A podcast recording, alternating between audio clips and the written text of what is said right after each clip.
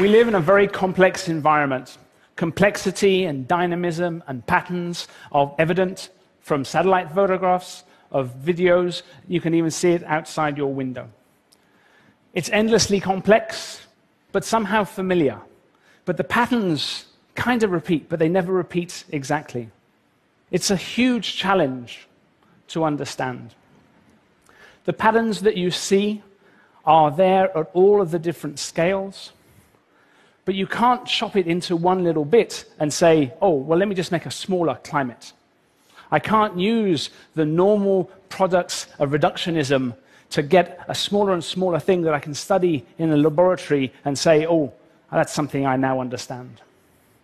It's the whole or it's nothing. The different scales that give you these kinds of patterns range over an enormous range of magnitude, roughly 14 orders of magnitude, from the small microscopic particles that seed clouds to the size of the planet itself, from 10 to the minus 6 to 10 to the 8, 14 orders of spatial magnitude.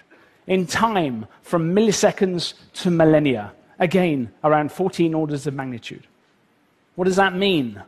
Okay, well, if you think about how you can calculate these things, you can take what you can see, okay, I'm going to chop it up into lots of little boxes. And that's the resolved physics, right? And if I think about a weather model, that spans about five orders of magnitude, from the planet to a few kilometers. And the time scale from a few minutes to 10 days, maybe a month. We're interested in more than that. We're interested in the climate. That's years, that's millennia, and we need to go to even smaller scales. The stuff that we can't resolve, the subscale processes, we need to approximate in some way. That is a huge challenge. Climate models in the 1990s took an even smaller chunk of that, only about three orders of magnitude. Climate models in the 2010s, kind of what we're working with now, four orders of magnitude. We have 14 to go, and we're increasing our capability of simulating those at about one extra order of magnitude every decade. One extra order of magnitude in space is 10,000 times more calculations. And we keep adding more things, more questions to these different models. So, what does a climate model look like? This is an old climate model, admittedly, a punch card, a single line of uh, Fortran code. We no longer use punch cards. Uh, we do still use Fortran.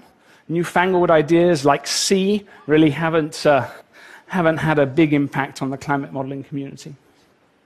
But how do we go about doing it? How do we go from that complexity that you saw to a line of code? We do it one piece at a time. This is a picture of sea ice taken flying over the Arctic. We can look at all of the different equations that go into making the ice grow or melt or change shape.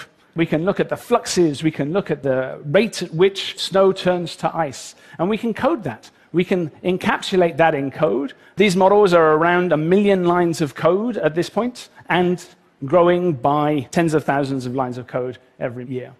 So you can look at that piece, but you can look at the other pieces too. What happens when you have clouds? What happens when clouds form, when they dissipate, when they rain out? That's another piece. What happens when we have radiation coming from the sun, going through the atmosphere, being absorbed and reflected? We can code each of those very small pieces as well. There are other pieces. The winds changing the ocean currents. We can talk about the role of vegetation in transporting water from the soils back into the atmosphere. And each of these different elements we can encapsulate and put into a system. Each of those pieces ends up adding to the whole. And you get something like this. You get a beautiful representation of what's going on in the climate system, where each and every one of those emergent patterns that you can see the swirls in the Southern Ocean, the tropical cyclone in the Gulf of Mexico, and there's two more that are going to pop up in the Pacific at any point now those rivers of atmospheric water. All of those are emergent properties that come from the interactions of all of those small scale processes I mentioned. There's no code that says do a wiggle in the Southern Ocean. There's no code that says have two tropical cyclones that spin around each other. All of those things are emergent properties. This is all very good, this is all great, but what we really want to know is what happens to these emergent properties when we kick this system? When something changes, what happens to those properties? And there's lots of different ways to kick the system. There are wobbles in the Earth's orbit over hundreds of thousands of years that change the climate. There are changes in the solar cycles every 11 years and longer that change the climate. Big volcanoes go off and change the climate.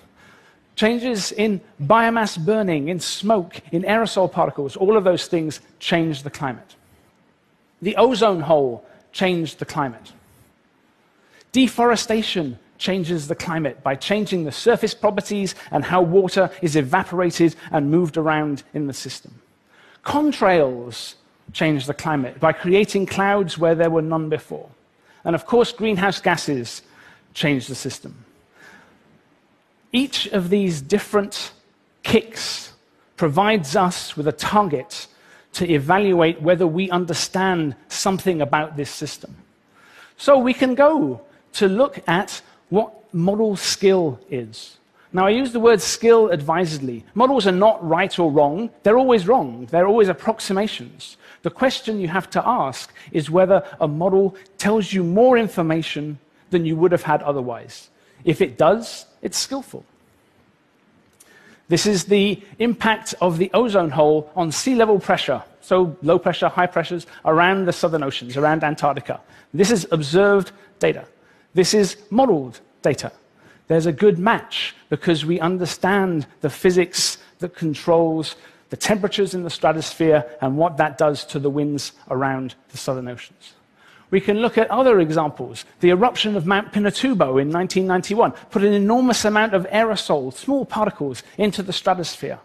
That changed the radiation balance of the whole planet. There was less energy coming in than there was before. So that cooled the planet.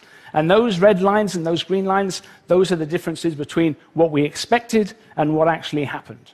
The models are skillful, not just in the global mean, but also in the regional patterns. I could go through a dozen more examples.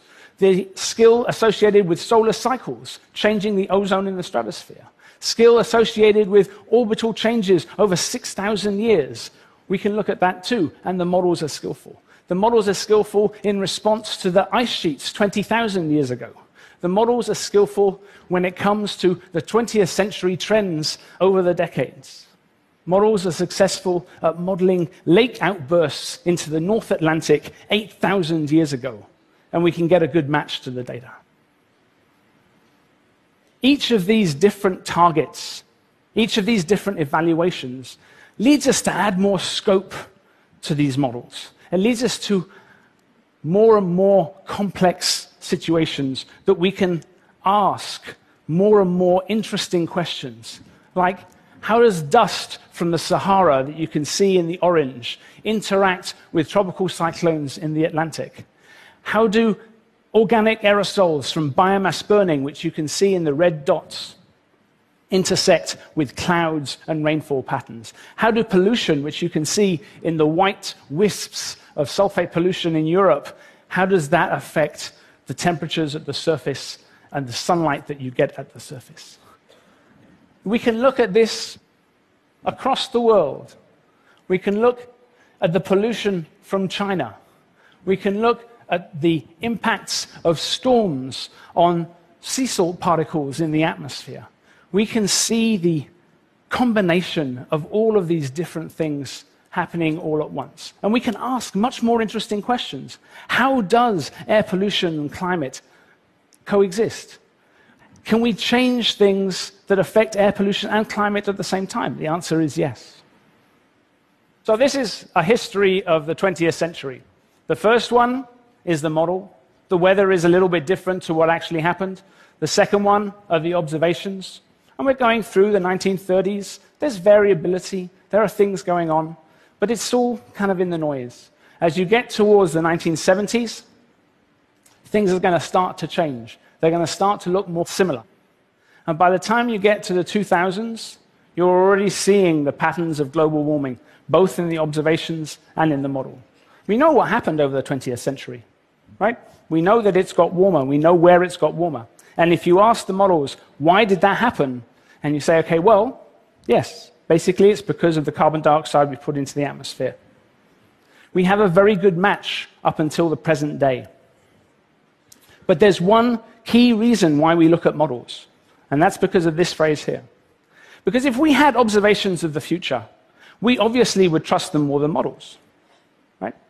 But unfortunately, observations of the future are not available at this time. So when we go out into the future, there's a difference. The future is unknown, the future is uncertain, and there are choices. Here are the choices that we have. We can do some work to mitigate the emissions of carbon dioxide into the atmosphere. That's the top one. We can do more work to really bring it down so that by the end of the century, it's not much more than it is now. Or we can just leave it to fate and just continue on with a business as usual type of attitude. The differences between these choices can't be answered by looking at models. There's a great phrase that Sherwood Rowland, who won the Nobel Prize for the chemistry that led to ozone depletion, when he was accepting his Nobel Prize, he asked his question What is the use of having developed a science well enough to make predictions if, in the end, all we're willing to do is stand around and wait for them to come true? The models are skillful. But what we do with the information from those models is totally up to you. Thank you.